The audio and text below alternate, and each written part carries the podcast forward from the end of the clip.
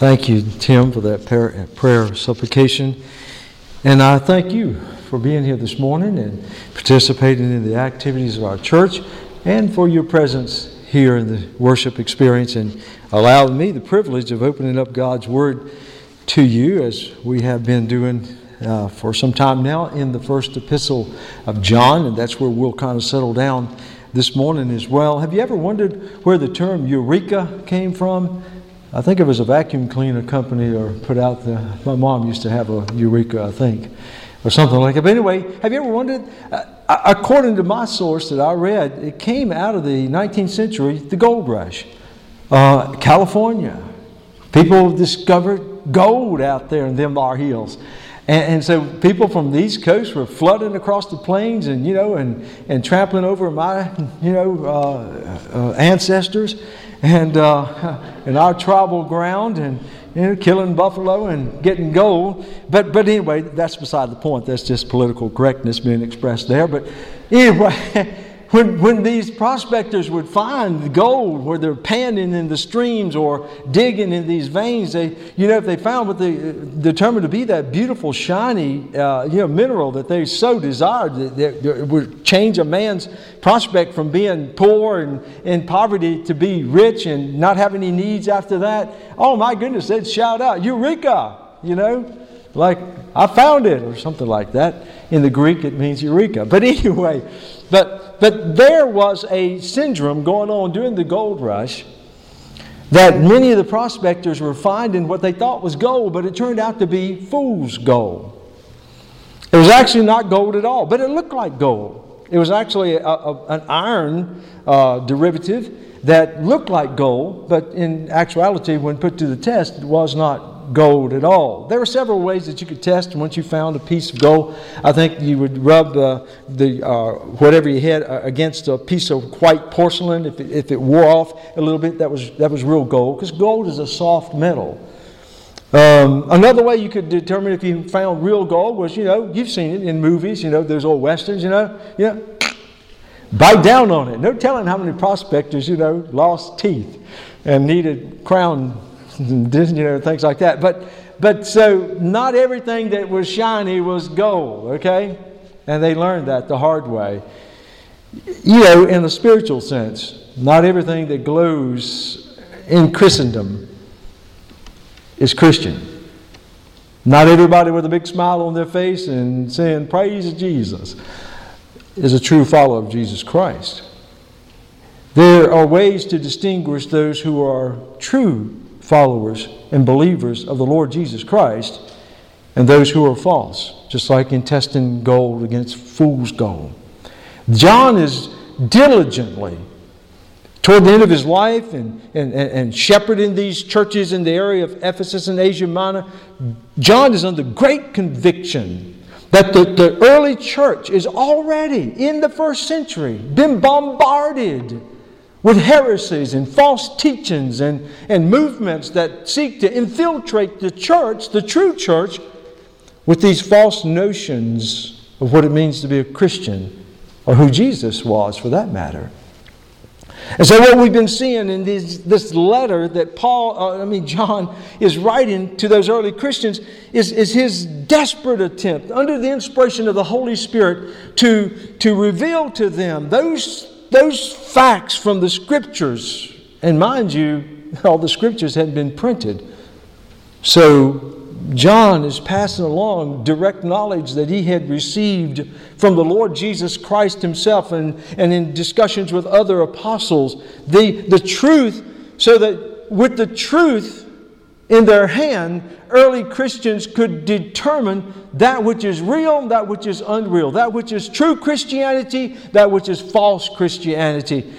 Ladies and gentlemen, just because we are now some 20 centuries removed, please don't relax. Just because we have the canonical Word of God in our hands don't relax just because we are Southern Baptists or we have our denominational affiliations and we're educated in, in, in, the Word of God. Don't relax. Because the enemy is still real. He's still on his, his diabolical rampage to infiltrate as many churches as he possibly can to weaken the kingdom of God. In my message last time, we were looking back in John, 1 John chapter 3. Uh, we talked about the history of, of the two families, the two eternal families the family of God and the family of the devil. And we understood the origin of the Satan.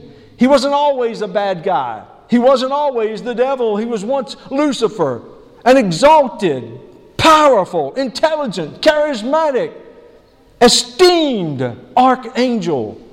And he fell in his rebellion against God. Sin entered creation through Lucifer, and he took with him a third of the angels of heaven. Folks, there are millions upon millions of angels according to John's revelation, or the revelation given to John.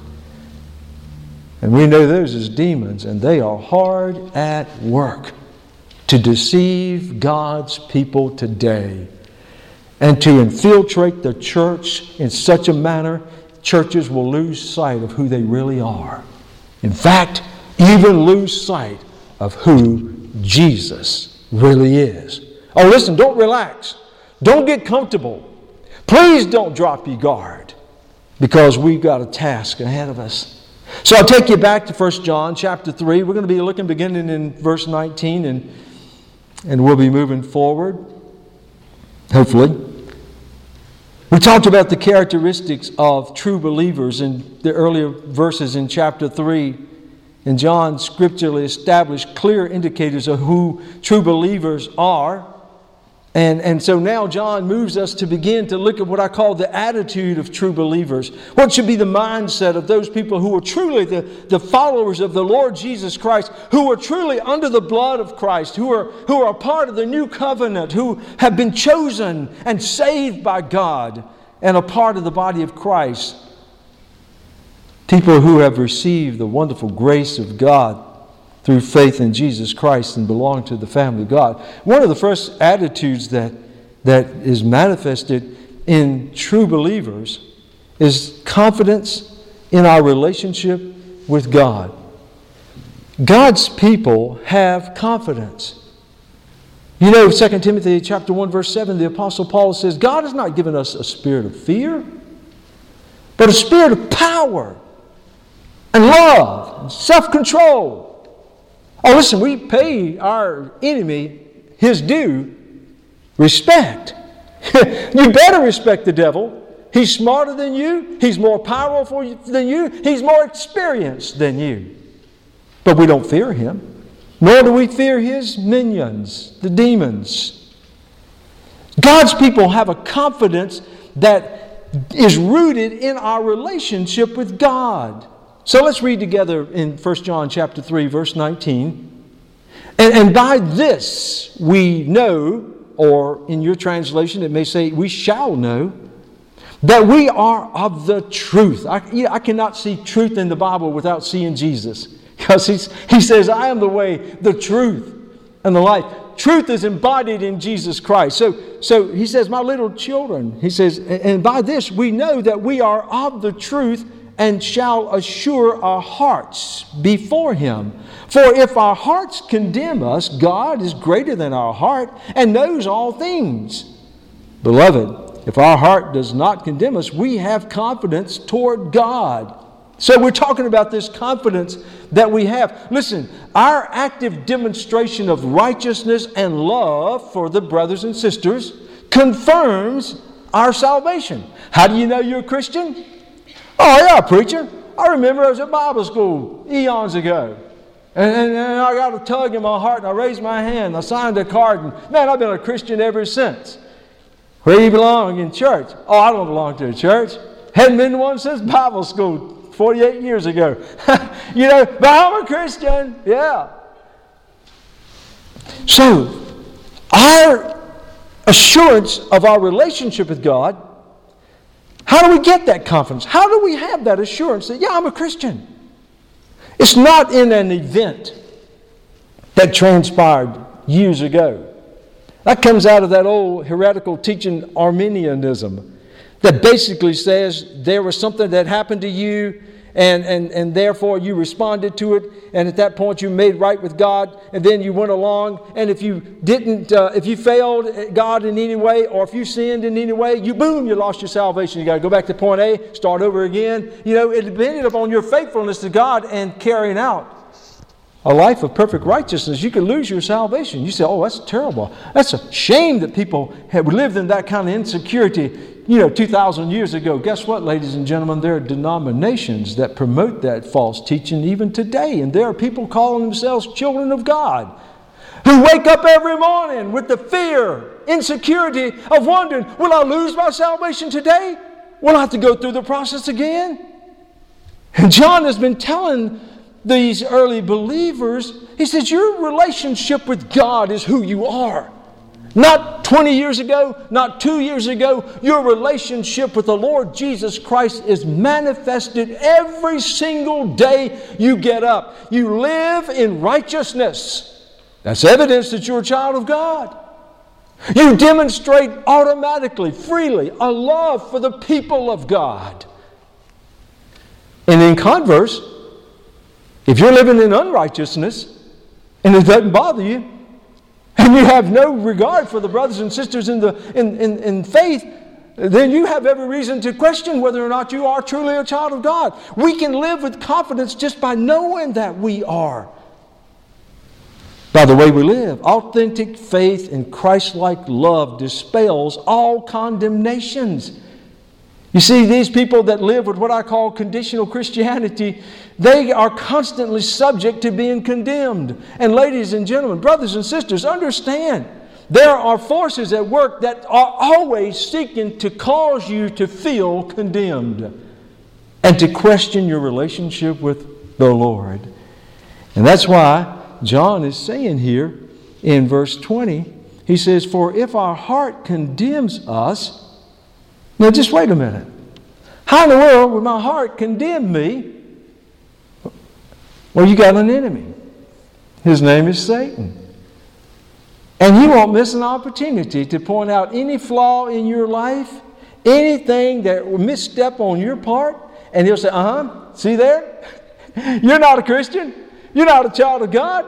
And then, bingo, your conscience, your, your heart, if you allow it, it will condemn you if you don't understand truly who you are in Christ, not only will our enemy, Satan or demons, uh, uh, you know, at the drop of a hat, try to condemn us in our hearts. But you know good and well that sometimes we can carry along in our life some, sometimes insecurities we don't just feel really secure about ourselves. Maybe something happened in our background that caused us to question whether or not we're really worth God's love, or, or some unfortunate environment in which we grew up, or maybe doubts will come into our mind. And let me just assure you, that's not from God. That's not from the Holy Spirit. Will the Holy Spirit convict you when you sin? You better believe He will.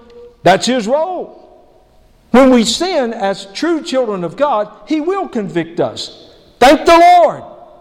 Thank the Lord. It's like a smoke alarm. You know what? If my house has got a fire going on somewhere and I'm in, I'm in my bedroom sleeping like a baby, you know what? I don't mind that smoke alarm waking me up and saving my life. I don't mind the Holy Spirit convicting Charlie Martin when I misstep in my walk with God and convicting me so that I go quickly to the Lord and confess that sin and I am restored. But you see, I never lose my salvation, not one minute, not one second in that process. Paul said in Romans chapter 8, I love chapter 8, verse 1. Paul says, There is therefore now no condemnation to those who are in Christ Jesus, who do not walk according to the flesh, but according to the Spirit. There's never a moment Never a moment, Paul says, that a true child of God is condemned in the eyes of God. Now, Satan will try to convince you of that. His demons will try to convince you of that. And the misguided world will try to convince you of that. And even insecurities that you drag along with you will try to convince you of that. Paul goes on in chapter 8 of Romans, verse 31. He says, For he says, What then shall we say to those things? If God is for us, who can be against us? You're a child of God. You don't have to live in fear. You don't have to live thinking of this shadow of condemnation over you? He goes on in verse 34 to say, Who is he who condemns? It is Christ who died and furthermore is also risen, who is even at the right hand of God, who also makes intercession for us. Paul says, What can separate us from the love of God in Christ Jesus? Nothing. Who can condemn you as a child of God in the eyes of God? No one. And our confidence comes from our daily walk with the Lord, our relationship with the Lord. But aren't you glad there are other evidences of confidence that we can have that daily will confirm to us and affirm in our hearts that we are God's children. We belong to Him. Hallelujah. They're there. In verse 22, going back to 1 John chapter 3, in verse 22, and whatever we ask, we receive from Him because we keep His commandments and do those things that are pleasing in His sight. I've yet to see a good parent, good grandparent who doesn't want to give to their children. It just, eh, it's an oxymoron to be a stingy and, and, and, and, withholding and miserly parent or grandparent to the people you love the most. And, you know, we grandparents, we have to confess, we're, we're, we're afflicted with this generosity thing, you know. We're probably a little bit more generous than our children would like, like us to be towards our grandchildren, but it's a prerogative, okay? Y'all get over it. But anyway, we have a heavenly Father who is generous in his heart. He loves to hear us pray. Prayer is a significant part of the daily walk with, Christ, with as Christians with the Lord. I love that old hymn. I keep it taped in the front of my Bible. What a friend we have in Jesus, all our sins and grief to bear. What a privilege to carry everything to Him in prayer. Oh, what peace we often forfeit. Oh, what needless pain we bear. All because we do not carry everything to God in prayer. Ladies and gentlemen, the greatest privilege, or one of the greatest privileges you have as a follower of Jesus Christ, as a child of the living God is you can call upon Him. You can call His name. You can cry out to Him no matter where you are, no matter what you're facing, no matter how you feel, and He hears your prayers. John would go on to say later in 1 John chapter 5 verse 14, this is the confidence we have in him that if we ask anything according to His will, He hears us. And if He hears us, we know we have the, the, the, petitions that we desire of Him. Did you hear what John said?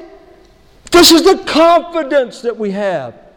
I hope you don't come sheepishly, beggarly before God, you know, like, like the, the cowardly lion in the Wizard of Oz when he's going before the wizards, you know, the great and mighty wizard, and that old, that old lion, just, he's just, you know, is that the way you go to God? Well, I wonder if God's going to hear my prayer. I wonder if he'll, he'll do anything for me. I'm not worthy. No, no. God wants us to come to him. In Isaiah 58, verse 9, he says, Then you shall call, and the Lord will answer. You shall cry, and he will say, Here I am. Anybody ever been there? I have plenty of times. Cry out to God and says, Oh Lord. And he says, Here I am, Charlie. Here I am. Don't worry. I got this. He wants, the Lord is faithful, faithful to hear our prayers. He's faithful to answer our prayers. Didn't God's Son Himself say, Ask, It'll be given unto you. Seek, and you will find. Knock. It'll be opened unto you. Jesus didn't say that on every third moon uh, of every, you know, 50th Sabbath, you can come before me and, and offer some kind of incense and a prayer, and I might hear it, I might not. Oh, no. He says, pray, pray. Paul said, pray without ceasing. Make it a daily part of your life. Make it a hour by hour, minute by minute part of your life. And that gives us confidence. I think Christians who don't pray regularly and meaningfully are the ones that are the most insecure in their walk with God because they're not talking to Him, they're not listening to Him, and therefore they're not close to Him. You know, Jesus said in John 15 7, He says, If you abide in me and my words abide in you, now, let me just stop there for a second. Is that you? Do you by faith abide in the Son of God? And does His holy word abide in your heart? Ladies and gentlemen, don't just bring your Bible electronically or hard copy to church on Sunday and then after Sunday is over, say amen and put it back on a shelf or turn it off. Hide the Word of God in your heart. Jesus says, If you abide in me by faith, and my Word abides in you, you shall ask what you will, and it will be done unto you. Wonder why your prayer life is so flat, meaningless, and fruitless? Have you ever stopped to ask yourself, Where am I? Where am I? I am I in my career? I, am I in my social life? Am I in social media? Am I doing my favorite sport? Eating at my favorite restaurant? I mean, where am I? Am I caught up in the web of materialism? Or are you in Christ? abiding in Him by faith every day because Jesus says, If you abide in me and my words abide in you, you shall ask what you will and it will be appointed or given unto you. Wow. He went on in verse 16 of that chapter to say, You didn't choose me, but I chose you. In John 15, 16, he says, You didn't choose me, I chose you. And I appointed you that you might go forth and bear fruit, and that your fruit might remain. And it says that you may ask, that whatever you ask of the Father, He may give to you. You see how important it is that we abide in faith? But you see, He's saying, if you are walking right with me, if your heart is tuned into me, if my word is in your heart, Jesus says, you can ask it. Because you're going to be asking according to the will of God. And going back to what I said earlier, we have a Heavenly Father who is absolutely in love with you. He adores you. He wants nothing but the best for you. Now, I got to be careful because then I'll start bleeding over into prosperity gospel. And I'm not telling anybody that you're going to get that fancy car, okay, or live in a mansion or whatever just because you send me money, okay? But, but God loves to answer the prayers of His people who call upon Him. In Hebrews 4, we looked at this. The pastoral team was preaching through the book of Hebrews in Hebrews 4 16. In that passage, he says, Let us therefore come boldly to the throne of grace that we might obtain mercy and find grace to help in times of need. Ladies and gentlemen, listen. Hey, brothers and sisters, he's not just talking about once you die and you go to heaven and you're there in your glorified body and then you come trouncing into the throne room of God. Yo, sure, you'll have access to the Lord. Sure, you'll be able to come confidently before the, the Lord then. But guess what? Jesus is, uh, the writer of Hebrews is saying, you can do that now through prayer. Come into the throne room of God in His sovereign power and majesty and omnipresence and omniscience and glory. And you can come boldly. You don't have to slide and slither in or hide and sneak in. You can come boldly in because you're saying, Abba, Daddy. I heard someone say that when John F. Kennedy was president back in the 60s, the United States, of course, he, he was a young president, relatively speaking, had a young family. And they talked about how it was almost impossible for anybody to get into the Oval Office. You'd have to get through all kinds of security screenings and applications and security personnel and everything. But they said on any given day, little John John, about three or four years old, come busting into the Oval Office of the West Wing. jump up in the lap of the President of the United States. Why? He didn't have security clearance. He wasn't anybody uh, that was on the uh, cabinet. they wouldn't be sitting in the president's lap anyway. He was a son. The only son of the president. That boy had access to his daddy just about any time.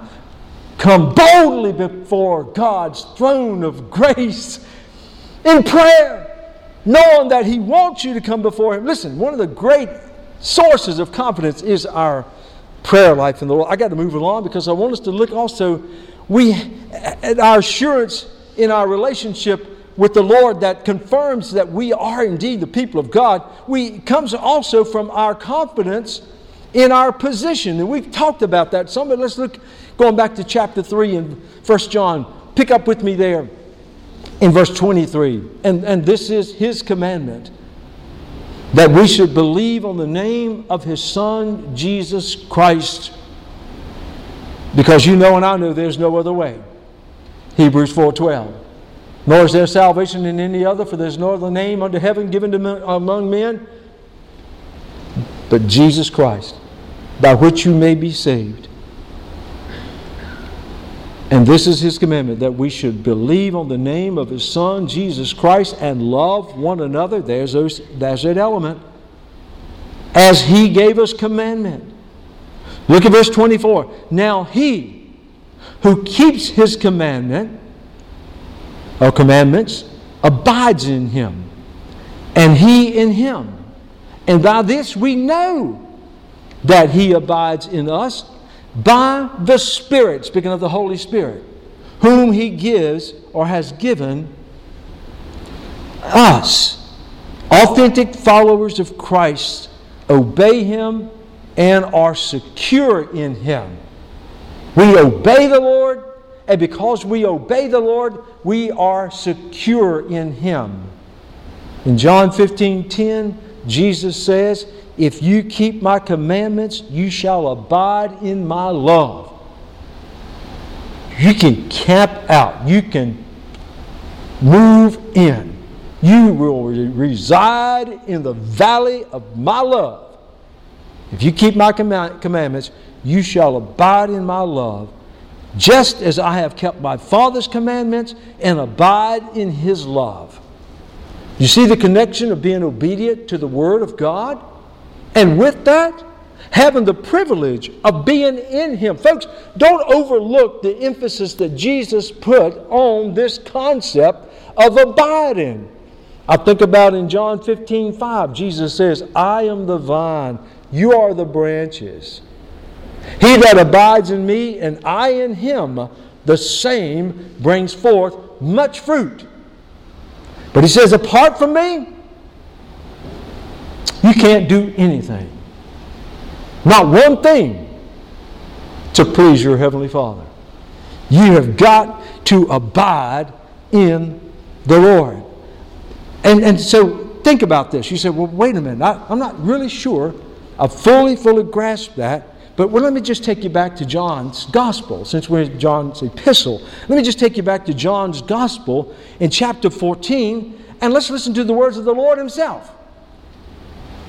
In John's Gospel, chapter 14, in verse 16, John, I mean, Jesus said to his disciples, I will pray the Father, and he will give you another helper, capitalized in my translation, speaking of the Holy Spirit, that he may abide with you forever. Forever is how long? Forever. You don't have the Holy Spirit, fall out, he goes back to heaven, then you get saved again. He comes back. Oh no, ladies and gentlemen. When Jesus says, when the Spirit of truth comes to you, the Helper comes to you, the Holy Spirit comes to you, He's with you forever. In verse 17 of John's Gospel, there, chapter 14, he says, Even the Spirit of truth, whom the world cannot receive because it neither sees him nor knows him, but you know him for he dwells with you. Now, don't miss this end of that verse. He dwells with you and will be in you. Listen, did you see? Jesus says, For he dwells with you. Jesus, looking at himself and the Holy Spirit, almost synonymously. The presence of God is with you right now, fellows, right now. This is before the crucifixion. Is present with you now, but don't miss what he says. And will be, future tense, where? In you. He's talking about the indwelling of the Holy Spirit of God. Where do we get such confidence to walk through this world in the midst of sin and depravity and violence and chaos and live with a sense of confidence? It's because we know that where we go, whatever we face, whatever we are encountering, we're not alone. We are in Christ. You are. The day that you earnestly, honestly confessed your sins and professed faith in Jesus Christ and genuinely committed to follow Him daily, practicing the principles of His Word as a disciple, guess what? You were placed in Christ. Don't ask me to explain it, and I'm not going to use egg yolks and ice and things like that. I just know that we are in Him and He is in us. And that being the case, I don't care what kind of storm cloud Satan may stir up against you. I don't care how dark and ominous the world around you may become. I don't care how many of your so called friends desert you or antagonize you. Ladies and gentlemen, brothers and sisters, you are never alone. You've got the very creator of all of creation, the sovereign God who is El Elyon, high and lifted up above every principality and power, the ruler of all of ages and all the universe, the God Almighty, He is walking with you. What more do you need? My dear friend, Phil Oakley, who spoke this past fall here, he's, he and his wife Beth were missionaries over in West Africa for a number of years. Phil and I graduated from high school together, Wake Forest together, and, and he was an international missionary, he and Beth, and there in West Africa, predominantly Muslim, very, very, very tumultuous part of the world, and they had to send their children off to boarding school. I, I can't even go there as a parent. I mean, hundreds of miles away into another region just to go to school. They wouldn't see them for months. Well, it just so happened that the boarding school that their youngest daughter was in came, uh, not the school, but the town came under attack by radical rebels who took over the region. And their little daughter was calling home and saying, Mama, bullets are flying over the walls of our compound. The house parents have told us to just stay under our beds. And Phil was talking about how helpless he felt, he and Beth, because they couldn't rescue him. The International Mission Board couldn't rescue them. Even the, the, the, the West African government couldn't rescue them. They were praying, praying hard. And some of those missionaries got on the phone and started calling Washington, D.C., and saying, you, you are our only hope. If God chooses to work, He's going to work through somebody there. They kept barraging the White House with phone calls and phone calls. Phil says you'll never imagine the great relief and elation that came over us when we received a phone call from the uh, embassy saying the Marines are off the coast and they're flying in to the town where your daughter and the rest of the students are. And a military convoy really went into that compound and rescued those children and took them out of safety into another region. Listen, that, that presence, he said, just knowing that the Marines of the United States of America were there. We, we felt so good knowing that our daughter, our precious daughter, was in good hands. Listen, greater than the United States, greater than our Marines, greater than our armed forces, greater than any power that man ever has had or ever will have. Every child of God walks through this dangerous and unpredictable world with the very presence and the power of God. And because of that, we can walk in confidence and live in confidence. And it is our confidence, ladies and gentlemen, It is our confidence in the face of unstable and uncertain times that is one of the greatest witnesses we have to a lost and fragile world. How are you doing?